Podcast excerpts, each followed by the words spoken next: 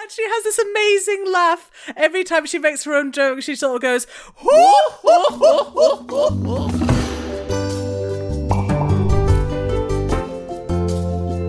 Rusty Quill presents Enthusiasm.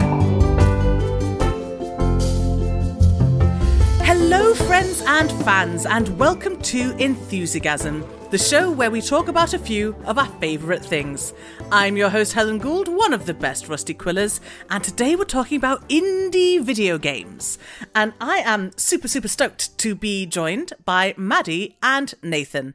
Uh, as always, we shall introduce ourselves alphabetically. So, Maddie, can you give us your pronouns and tell us what you do? Yes, my pronouns are she, her, and I am an editor and a director with Rusty Quill. I worked on uh, Stellar Firma as the lead editor. I was the director of Inexplicables, the Patreon exclusive supernatural drama. And you may be hearing more from me in the future. Hmm, question mark. Very, very exciting. Righty o. Next up, Nathan, can you please give us your pronouns and tell us what you do? Oh, how do I follow up such a stellar resume? uh, I go by he, they pronouns. I am the androgynous android game show host from the future, Nathan Blades, tabletop RPG designer, streamer, voice actor, and general internet ne'er do well. You can see me at the Neoncaster on Twitter, and I am also the voice of Oromar Vale on the Campaign Skyjacks podcast. It's a pleasure to meet you all. You might want to know Ben has specifically told me to listen to Campaign Skyjacks, so mm. you've got some admirers within Rusty Quill. Oh, that that genuinely makes me really, really happy. No, he loves it. it's such a it's such an illustrious show that's been going on for years. So the fact that they cast me, just you know, some random robot from Britain to go and be a zombie pirate captain to an audience who do stuff like say when they really enjoyed the episode that they heard or draw fan art, and it blows my mind every single time. Gosh. So uh, yes, thank you for listening. Those who are listening, present, past, and future. Okay, all right. Let's dig in. I have got an extremely simple and easily defined question, which is what is an indie game? Someone give me a nice one sentence descriptor of what we mean when we talk about indie games. Okay. A game is an experience defined by rules, as suggested by uh, games developer and author Ms. Anna Anthropy. But indie games in particular are those things, but also made uh, without the large amount of financial backing of a large games publisher, in my opinion. Hmm. That is actually a lot more pithy than than I thought we would get. I was making a joke about how it's quite difficult these days to draw the line, but you've done really well. You have you've humbled me. Sorry to ruin your day.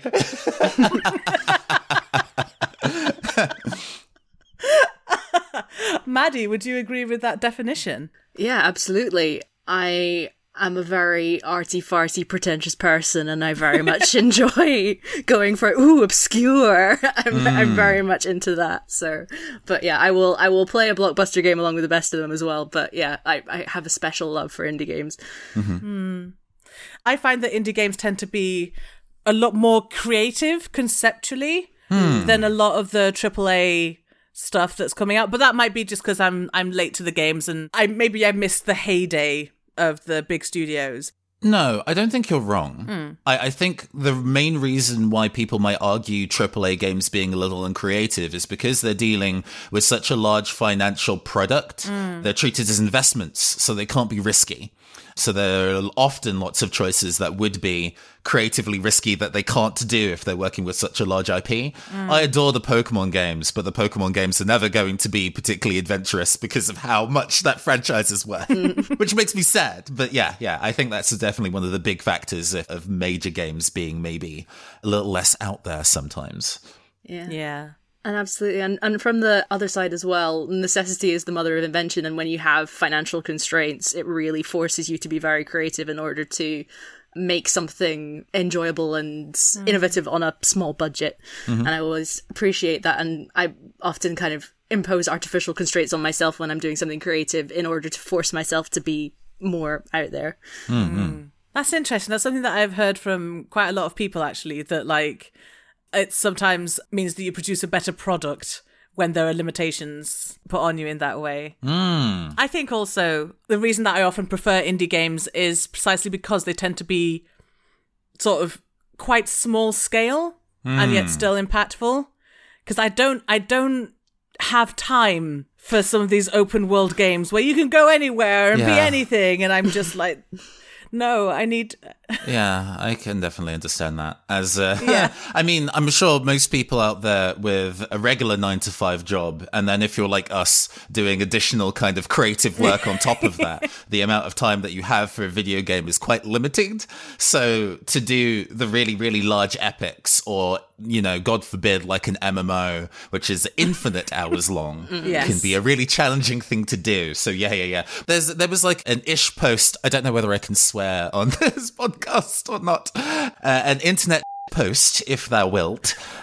That says something along the lines of I want shorter games with worse graphics made by people who were paid more and I'm not kidding or something along the lines of that. And yeah, yeah, that's kind of like a, I think a lot of people are kind of hoping indie games fulfill that energy a bit more as of late. Yes. for for the record to give the entire quote because you know people like factual accuracy on podcasts otherwise they send in angry emails. I want shorter games with worse graphics made by people who are paid more to work less and i'm not kidding. Put together by at jordan underscore mallory on twitter. There we go. Thank you, Jordan Mallory, for encapsulating my feelings on that subject because I'm absolutely on board with that, to be honest. Mm-hmm. And there are so many lovely little games that I can't imagine being picked up by like a AAA studio, like like Stardew Valley. Mm. I did just say that I don't have much time for big games, but I have sunk a good 140 hours or something into Stardew Valley at this Oh, point. yeah. But I get to take it at my own pace. yes, yes. I like on my third or fourth save game, and three of those are 100 plus hours. So yeah, hmm. like having it on Switch is a, is a killer. That's just the. I see. That's that's how I managed to squeeze so much time. It's like, oh, bedtime. Oh no, a little bit of farming before I go to bed. Oh dear, it's 2 mm-hmm. a.m. All right. I've not touched it myself. I lose my powers if I move too far away from concrete. Uh, so the pastoral life is not for me. My partner's a big fan of it though. He's played it quite a bit. And we're both actually quite excited for Haunted Chocolatier. Yeah. The next game in the series. I'm so excited for that. the trailer though, That looks very cool. I, I mean, maybe it's just the fact that it has ghosts, lo-fi hip hop, and like an isekai plotline, but that ticks a lot of personal boxes for me. You know what I'm saying? Yeah, the ghost looked really cute as well, just sitting behind the counter, having their nice undead time. Mm-hmm. Selling cho- just oh, I love sort of like the the aesthetics of ConcernedApe's games. I love the music and like whoever did the sound design on that. There's something about all of the tiny little sounds in Stardew Valley that really make my brain go ah. This is a pleasant sound. Yeah, it's a serotonin boost every single time you get a little pop from getting a parsnip out of the ground. yes, it's the popping when you get your crops. It's the thunk thunk when you chop a tree down. It's the all of those little things are so lovely. That kind of attention to detail. Oh, actually, speaking of indie games that have really high attention to detail on sound design, at time of recording, Unpacking released Yes. about a week ago. Oh. Not played it myself, but apparently that has like 40,000 different Foley pieces of work for moving items around onto different surfaces and things like that. Because it's supposed to be that immersive. yeah, that is that is on my list of many games that I would be happy to talk about forever. Oh, please do tell me about it. Yeah, please tell me about unpacking. It's it's exactly the kind of thing I love. Yeah, I saw a live stream of it recently and I thought taking something so stressful as moving house and turning it into a sort of zen experience seemed very cool. Hmm. And like it's, the art is very beautiful. It is pixel art, but it's very detailed. And mm-hmm.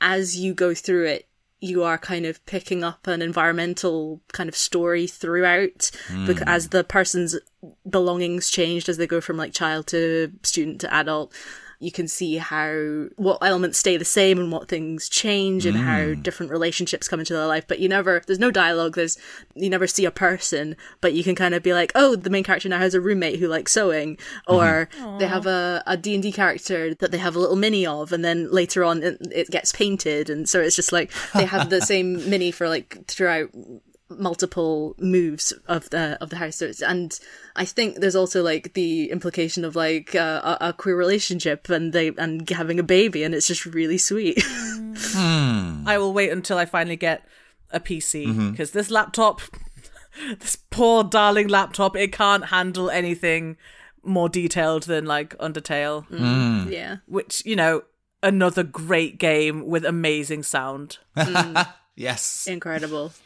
Like, incidentally, that was weirdly because I'm a late adopter of video games as well. Mm. One of the first proper video games that I played, and because like previously I'd only like done CD-ROM games of like Putt Putt travels through time and stuff like that as a kid. Oh, edutainment games of the 90s were so dope. I owned almost all of the Magic School Bus games, and they were all great. But yeah, the the music in Undertale is incredible, and just the fact that it's mostly done by one person is mind blowing. Yeah, yeah. Prior to releasing Undertale, they did a lot of ROM hacks. They did ROM hacks of Earthbound in the past. What's a what's a ROM hack? Uh, so a ROM hack is taking the kind of code of a video game, which are called ROMs back in the day where it's cartridges. Now they're ISOs if they were off discs, and changing the co- hacking the code to put new content in. Oh. So they were taking Earthbound, the SNES RPG, which Undertale is very, very much a love letter to, and changing uh, aspects of the music, changing the graphics, changing the storyline. One of the most iconic songs in Undertale actually had its origins because he composed it for that ROM hack of the game way back then. Is that Megalovania? Yeah, exactly that. It's like his uh, signature song.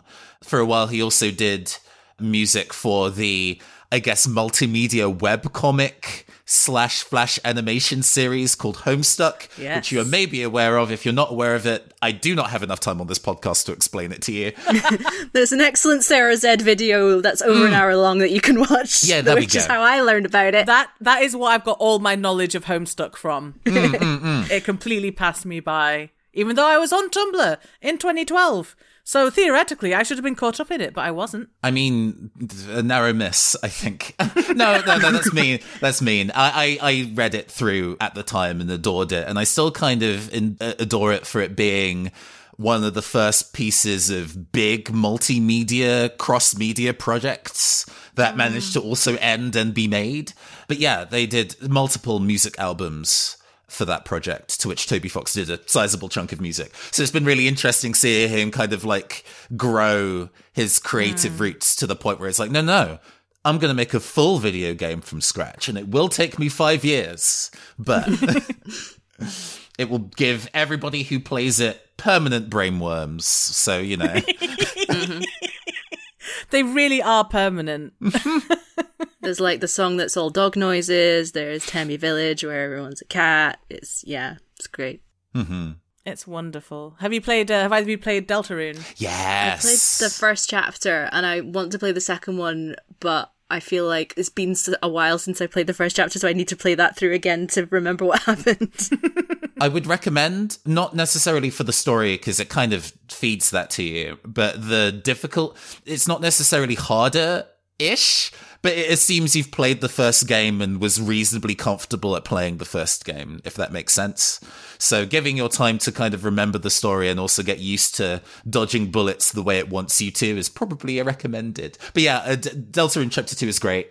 Me, like many friends of mine, adore Spamton as a character. Yes. Best boy, horrible little scammy man, terrible trash person. Yeah. Love love Spamton so much. For those who know me, my general brand is is about technology and retro internet pop culture layered onto the stuff I normally do. So that game being being specifically about like late 90s early noughties internet. Uh Yeah. it was all like, "Oh, this is everything that I uh, that I want in my work." I'm definitely going to have something inspired by Spamton in next tabletop RPG thing I do. I swear. I've already used some music from that game as like backing music for streams, streamed tabletop stuff. Yeah, Maddie, you should absolutely play it. If only, if only for the villain mm. Queen, who is so funny. She Yes. is. I think she's one of the funniest characters that Toby Fox has ever made. Cool. I'm very excited. And she has this amazing laugh every time she makes her own joke. She sort of goes, yeah, yeah, yeah. Oh yeah, that's a very Final Fantasy thing for every character to have their own specific laugh. Like there's Mm. ki hee hee or gwahaha. And so I feel like Oh, like Kefka's laugh. Yeah, yeah, yeah, yeah, yeah, yeah, yeah. I get you. yeah. Yeah, you're right, actually. And then Susie's laugh is like, I don't know about the others. Lancer laughs a lot, I think, as well. yeah. Yeah, yeah, yeah. yeah. Lancer just kind of goes splat. yes. you ever want to do anything with Lancer, he just splats at you. This this may be too personal a question, so feel free not to answer if you don't want to. But hmm. have you ever killed one of the monsters in Undertale? Of course. I feel like most people did on the first go. Sort of. I was lucky enough to have backed the Kickstarter way back when and played the demo, so I was already aware about how the oh. game worked when I went in to play it for real. Although I didn't against Toriel, uh, that first boss battle, I didn't. I was, you know, hitting Mercy, and it didn't seem to be working. So I was like, "Oh, the game wants me to fight her." Then, and then I got chastised for it, and I reloaded my save and persevered with the Mercy, and then it worked. And then the game chastised me for loading my save to make sure I saved her, and I'm like, "Ah, ah, this game's clever. I see." Yeah. Trixie. like my first playthrough, I killed Toriel, and later on, and I can't believe I did this because I'm I'm very bad at these games. I have absolutely zero like finger reflexes and can never see things coming. I'm bad at memorizing things. But then I killed um I killed Undyne as well, ah, and like she turned into dust, and then she came back, and I killed I killed her because it hadn't. I didn't realize that I had to run away like physically run away. Like I would, I would manage to run away out of the little fighting box, mm, mm, mm. and then I just stood there like, where do I go? very fair. and didn't, I just didn't know where to go, so I just stood there, and she caught me again, and I had to fight her again. Very fair. I, I guess if there was to ever be a criticism for that game, is that some of the kind of like gimmicks slash puzzles can be slightly in, unintuitive in combat. I because it's a single player game though, I'm very willing to look things up if I get stuck. Especially since a lot of the battles in that, even if you know what to do, you still have to physically do it with your hands, right? I remember being stuck on the Mettaton boss fight. Yeah, that's a tough one. Yeah, I got stuck there for ages. Yeah, there's a gimmick where you have to shoot a disco ball to change the kind of attacks it does at you, and I didn't realize Yeah. that was a thing that you could do, and it was just getting my ass all day. So uh, I, I think you know, with how smooth Deltarune is. Mm. After Undertale, you can definitely see how his game design sensibilities have really changed across the multiple games he's made. On that, we'll see you in a minute. Selling a little or a lot? Shopify helps you do your thing however you cha-ching. Shopify is the global commerce platform that helps you sell at every stage of your business. From the launch your online shop stage to the first real life store stage, all the way to the did we just hit a million orders stage. Shopify is there to help you grow. Shopify helps you turn browsers into buyers with the internet's best converting checkout. 36% better on average compared to other leading commerce platforms because businesses that grow grow with Shopify. Get a $1 per month trial period at shopify.com/work. slash work. shopify.com/work. slash work. And welcome back. So, Nathan, you asked me and Maddie if we had ever made any games, and I'm going to fire the question right back at you. Tell us about the games that you have made. Yes, yes, I have indeed made the vidgam before. yeah, I, I can't remember how I how I specifically got into it, but mm. there is a twice yearly, maybe three times yearly, video game design jam called Ludum Dare, or maybe Ludum Dare. Even the people who run the event are really inconsistent about it. the idea is that uh, a whole bunch of people decide on a theme by democracy, and then there is two or three days, depending on whether you're working alone or in a group. There's like the contest mode, which can only be one person working on the project, and it's in two days, or like uh, the free jam mode, which is as many people as you like working over 3 yeah, you, you just go and design a video game within that limited period of time with a theme that has been set for you in order to kind of, uh, as I think we were kind of talking about earlier in the in the show, fostering creativity through restrictions. Yeah, yeah, I yeah. really enjoy writing and telling stories. At the time, I wasn't it doing tabletop RPGs. I was doing tabletop stuff Hmm. some years before, and now now obviously. But at the time that I started, I wasn't really writing any. But I'm not a programmer. I couldn't have the head for going into Game Maker and putting in a physics engine or anything like that. So I'm like, I want to make a visual novel and teamed up with a, an artist friend of mine at the time. The theme was 10 seconds, and we made a game called uh, Pizza Apocalypse 20XX, which is trying to stop this glam rock necromancer from turning all pizza in the world into moldy meatloaf, and you have a time limit in order to persuade him to do something else in that in that time when the clock hits zero everything's ruined and then we have to yeah yeah, yeah. it was uh, so silly so so silly but it was really fun the fact that even in three days you end up doing all-nighters and working way harder than you normally would to be able to finish something and that was i mean this show does not encourage real game developers to crunch to produce projects but when you're doing it Thank you for the clarification. Mm, mm, mm. but when you're doing it for fun and you've never done anything like that before and you're really enthusiastic about the the process of creating, you kind of do those bits and pieces. And I have done that maybe three or four separate times with lots of different ones. The last visual novel that I made called Kenneth Rice Vampire Detective. Yeah. I'll leave you I'll leave I'll leave the listeners to go find that. It's on my itch.io account actually. So if you googled that, you'd be able to find it very easily. I love it. I love I love that. I just from the title, you've got me. Hmm. because visual novels, there's a, a particular program called Ren'Py or Ren'Py using Python, the programming languages, to make visual novels. Mm-hmm. And the code that you type out has the same kind of formatting as if you were typing a script out, ah. right into saying when characters enter or leave frame, or if they do a particular pose, and how characters' names are attributed to text boxes and stuff. So if you're somebody in, I, I think if you're a fan of Rusty Quill, you probably are fancying yourself or are a bit of a writer. if you ever wanted to make a video game, making a visual novel using Ren'Py is probably a good call. But uh, before then, I was using Twine, a system to do interactive stories and choose your own adventure like text games. Yes. So graphics are not mandatory at all. It is all essentially uh, the end result will be like an HTML file with text and links that jump you to other pages. And the back end is like a big spider web of all these interconnecting pages that you're linking up yourself to tell a story. Nice. Super useful as a tool, actually, even if you're not making interactive fiction, just as a way to kind of organize story structures. All the visual novels that I made since were actually prototyped in Twine so I could get the structure in my head out and then not having to type a choose your own adventure linearly mm. because that's that's a nightmare. Don't do that. yeah.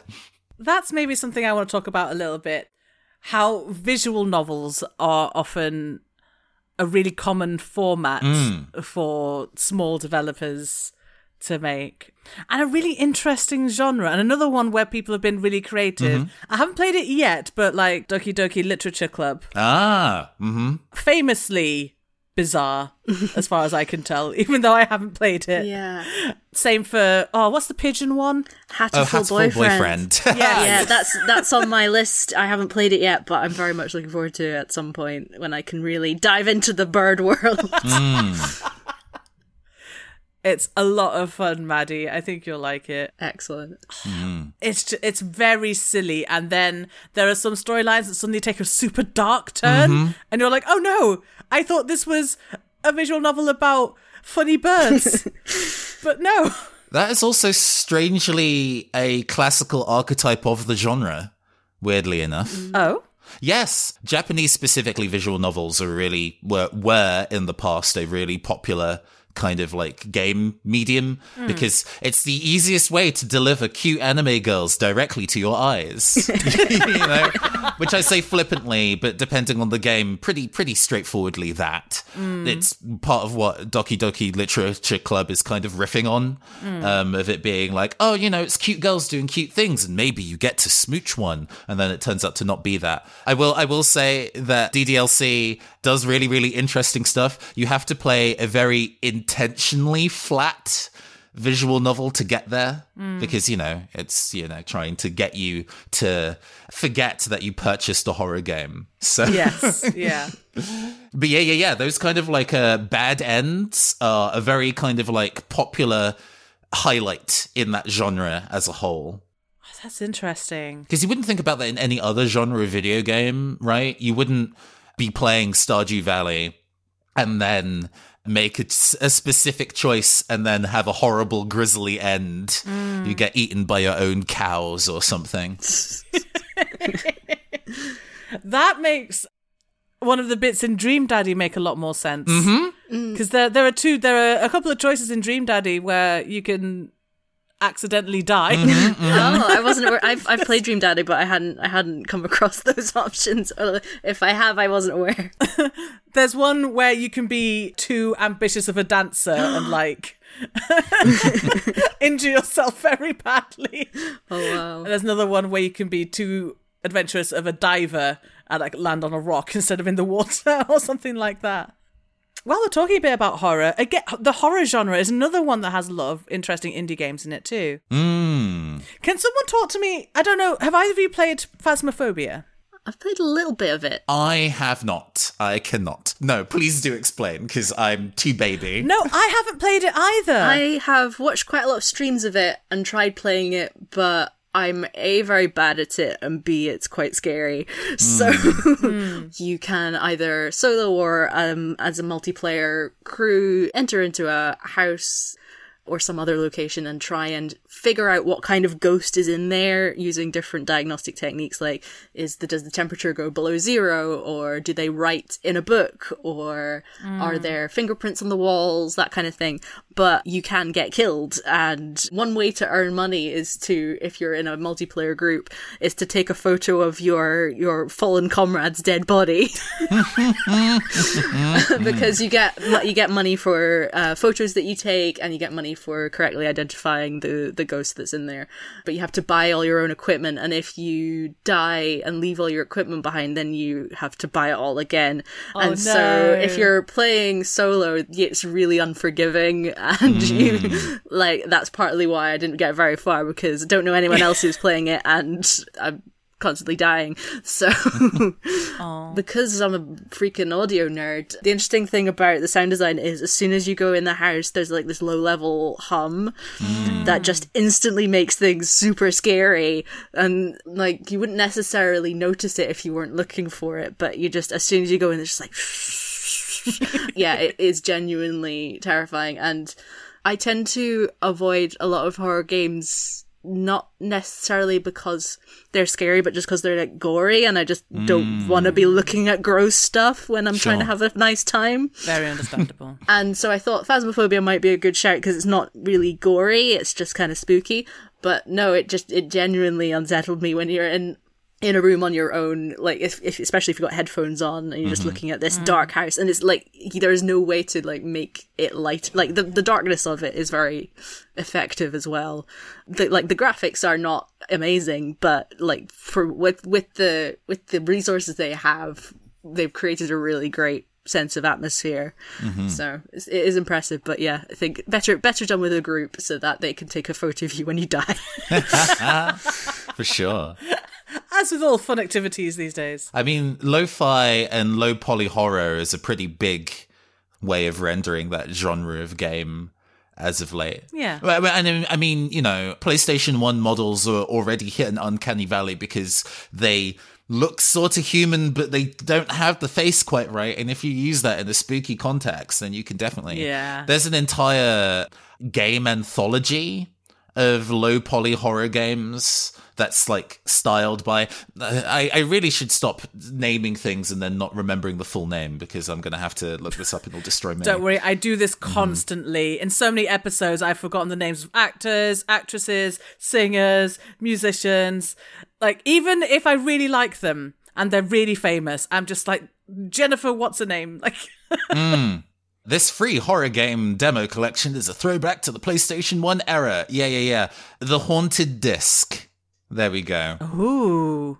It's uh, available via itch.io, which is a fantastic platform for obtaining indie games. It is indeed. But um, yeah, it's uh, 17 different games done by a whole bunch of different designers that all kind of explore telling horror using low tech by design. Which is great. I love that aesthetic a lot. I, I, I've, I've always been a big fan of the kind of like turn of the century approach to computer graphics. I can't play Phasmo either, not necessarily because of the kind of gore stuff, but I find it really difficult if I am in control of the game and I then have to be competent and be scared. I can't do that. Yeah. I can do horror RPGs and things like that because it doesn't risk expect me to kind of have the response dexterity to avoid being attacked and things like that. So recently I've been streaming World of Horror and Inscryption. I'm hearing a lot about oh, inscryption. Oh, Inscryption is so good. Oh no. it's so good. Oh, yeah. Inscryption was initially this ties in all the themes together all at once. Fantastic. Oh. So the designer of Inscryption is known for doing games that are not quite what one would expect and they unfold in unusual ways as you play them. Mm. And for a game jam some years ago, he did like a demo game called like and one must starve or something similar to that where it's a card game and you're playing this card game to earn food so you don't starve oh, God. and then as you play it through you realize that either you get the food or the, your starving child who is behind you can get the food and only one of you only one of you can oh, get it. So that game did really well because it was really tense, and the person who's playing the card game against you is just a set of eyes and gross gnarled hands. You don't see who they are, but it's also a card game and a very well designed card game at that. And the full release is takes that idea and expands it into kind of like a deck building roguelike adventure. And those are two words that probably don't mean anything, and that's perfectly fine. No, I had someone explain what a deck building roguelike was to me the other day when they were explaining what Slay the Spire was. Oh, fantastic! Yes.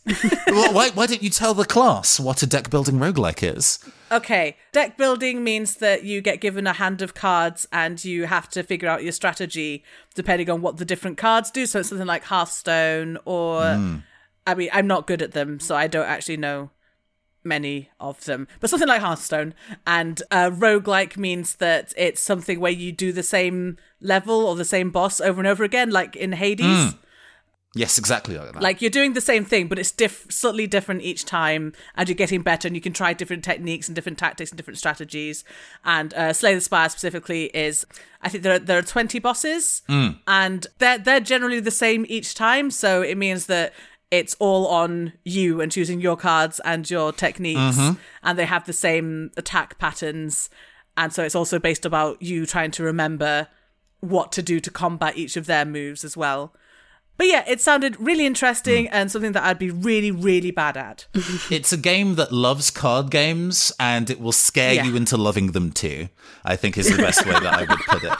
Uh, right down to your different attempts. If you fail at the card game, the ominous hands and eyes will kill you, and you playing another loop is a different person, which is very cool. And it manages to maintain that kind of air of dread on top of a game that is essentially like a Pokemon or Magic the Gathering send up for about 10 hours.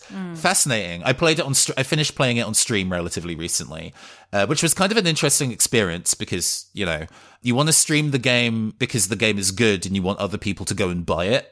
But because the game is also really spoiler heavy as you go, there's a kind of like, well, people want to see me finish the game and not quit it halfway. But if I stream all of it, hmm. then everybody gets to know what happens. And maybe that's not great either. And I had to kind of do a bit of weighing up. That's up to them, really, if they want to continue watching. Like, if you say, "All right, we're about to start spoilering the game," then they can decide. Yeah. That You can't, you can't protect the whole world from spoilers. Yeah, yeah. Like, mm. yeah. Yeah. and you know the the people who were watching got to see me scream out loud with with joy uh, uh, once with surprise but uh, later on in the game with general like oh my god amazing live on air so you know uh, swings and roundabouts but yes inscryption is very good and manages to use every kind of like low poly atmospheric drone music trick in the book to give that sense of dread to something about playing cards. Excellent. So, Maddie, you say you don't really play horror games that much. Not really. I'm I'm very hmm. into kind of gothic horror where things are just kind of hmm. spooky and sexy. Hmm. But I'm not really into like gut spilling onto floors, etc. Mm-hmm. like I'm mm-hmm. I'm I'm I'm intrigued by the concept of Resident Evil, but I don't think I could play a Resident Evil game, for example. Mm. But mm-hmm. there are a couple of indie games that I have on my my mega list which have kind of horror elements but are not not uh very scary, but that suits me very well. so there's um, Night in the Woods and Oxenfree are two that I really like. Oh. Night in the Woods, I think, is extremely horrifying, though. Yeah, yeah, and surprisingly has surprisingly weird parallels with Hot Fuzz. Oh my god, it does. yeah, Oh, very good. playing as a little cat who comes home um, after dropping out of college and kind of dealing with the the small town blues and picking up with friends who um, who you've left behind and dealing with weird family dynamics and just like all that good emotional heartbreaking stuff. it's great. Yeah. We can absolutely talk about games that are about things in the indie space because I was hoping to at some point bring up Disco Elysium, which is very much a game which wears its politics not so much on its sleeve, but emblazoned on the back of its punk jacket. Yes. Talk to me about Disco Elysium, either of you, because again, I haven't played it, hmm. but my best friend has, and basically live blogged it to me the entire hmm, time. Hmm. I haven't played it, but I'd be very interested to hear more about it because it does seem intriguing. I am not super far in Disco Elysium, unfortunately. It's a it's a hmm. game that is it's it's also sort of a visual novel, and it's very much a, a, a big time commitment, unfortunately. Yes. So it's something that I've not been able to put in a huge amount of time into. But it is essentially one of those video games that tries to be an entire tabletop RPG within a video game space. You are a detective who cannot remember very much about their past at all. All that they know is that there is a crime that they've been assigned to solve, and by hook or by crook, they're going to go and solve it. but the fact that their, you know, drug and alcohol fueled haze is what a big factor in them not being able to remember mm. means that a lot of people don't really trust them to be a good cop or a good detective and a decent chunk of that game is like so what is a good cop actually? And uh, and uh, the the answer considering when they won an award t- studio ZA/UM when they won an award thanked mark marx and engels as part of the special thanks for the award. Gives you a pretty solid suggestion on what they think a good cop might be. Is it not a cop? Hmm. Hmm. Fair, fair. which you know i agree.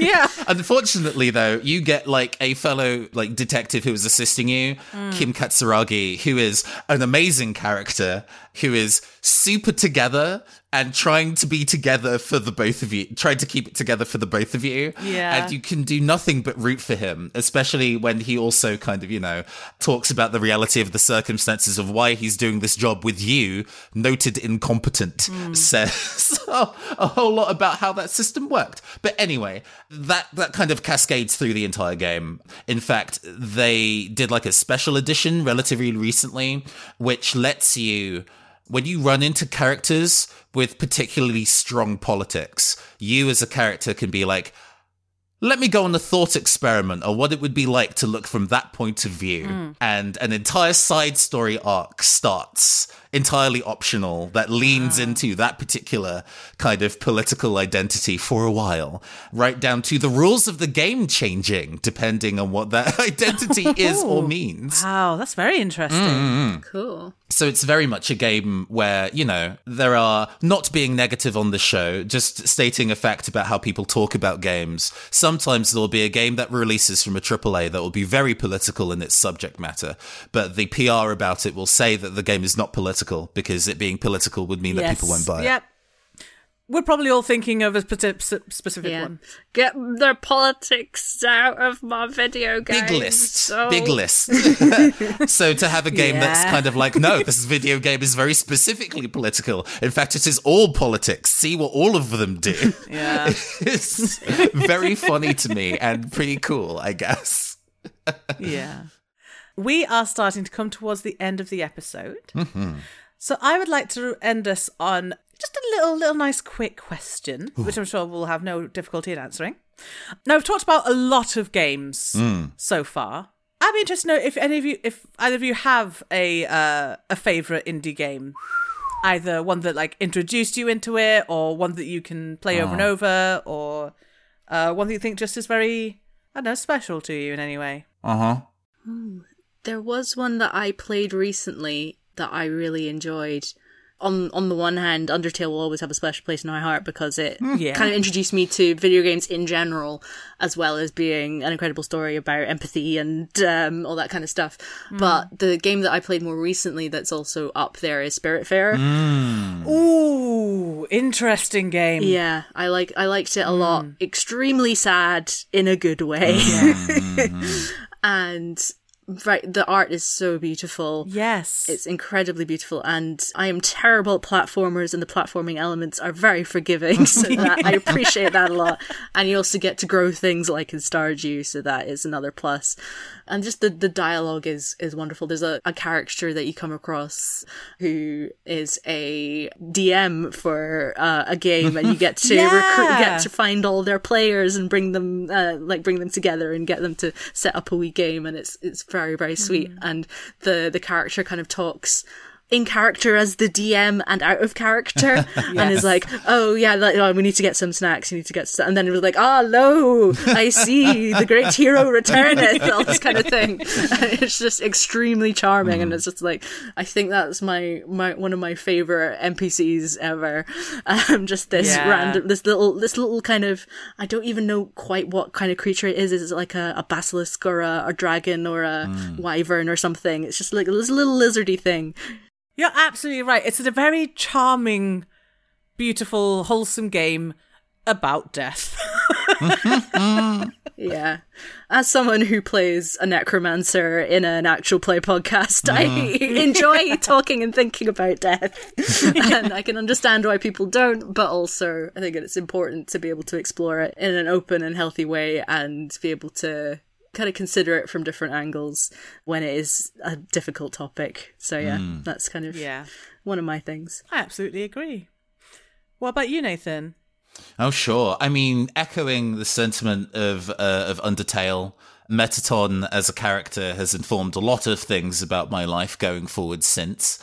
but I think in terms of like my favorite indie game, I, I'm not one for replaying games often. Actually, I tend to to play them and finish them and not touch them again because there's an infinite number of games to play. Yes. Transistor by Supergiant Games Ah, is I think my favorite indie game because I have played it through on almost every platform it's been released on.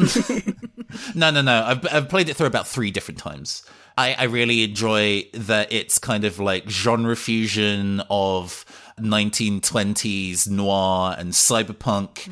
I enjoy that it's kind of like post cyberpunk in that it kind of takes place in a space where it's post scarcity and everybody there is an artist living out their own dreams of being the kind of creating the things that they want to see in the world and then watching that world fall apart. The music is beautiful. I have that on vinyl actually. And yeah, yeah, uh, it's it's also a really well paced piece of storytelling. Uh, it's not very long, but it manages to tell you a ton of things about the world and the tragic stories of the character that you're playing as in short order. But yeah, Transistor has been a passive a passive energy across my work since I played it for the first time some years ago. I've been trying to think about mine. Mm.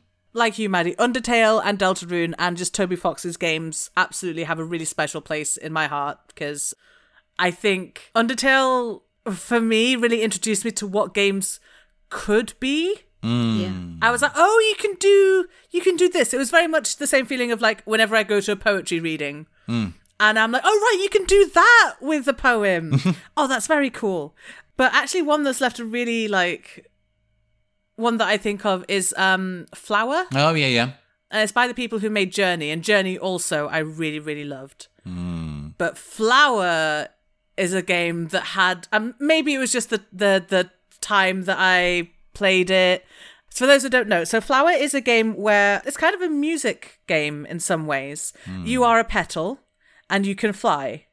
And you have to go and like touch all of the other flowers and like wake them up and slowly you rejuvenate landscapes and as you touch each petal they create different melodies and notes as you fly around and touch everything and and they all like blossom into life and you mm. start off in like this sort of brown dry land and by the time you finish it's all green and with trees and beautiful things everywhere and there's several different stages and in the end you're in a city and you bring the whole city to life with plant life. Mm-hmm. And it just made me want to cry so much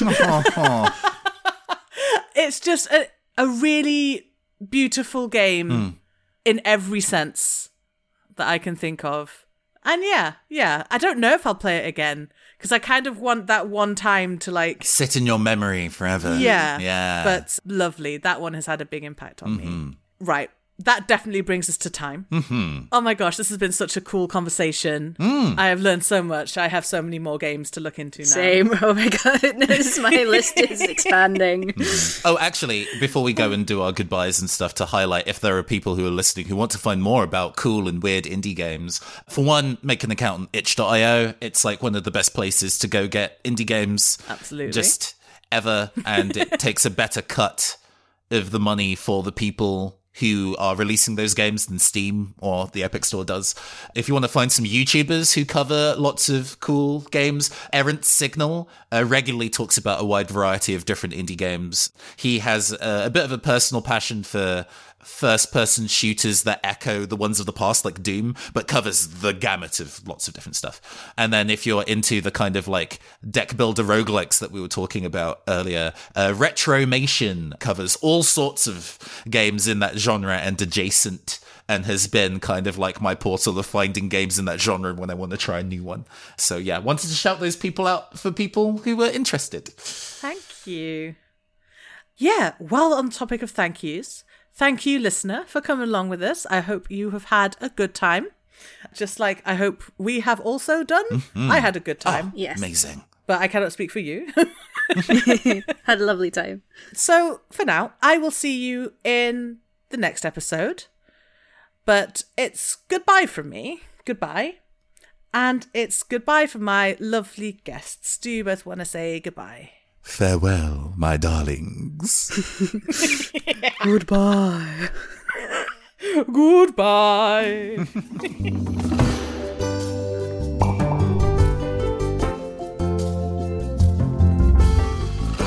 Enthusiasm is a podcast distributed by Rusty Quill and licensed under a Creative Commons Attribution Non Commercial Share Alike 4.0 international license. It is directed by Helen Gould, produced by Lowri Ann Davies, with executive producers Alexander J. Newall and April Sumner, and edited by Marissa Ewing, Tessa Vroom, Jeffrey Nils Gardner, and Catherine Ranella. Thanks for listening.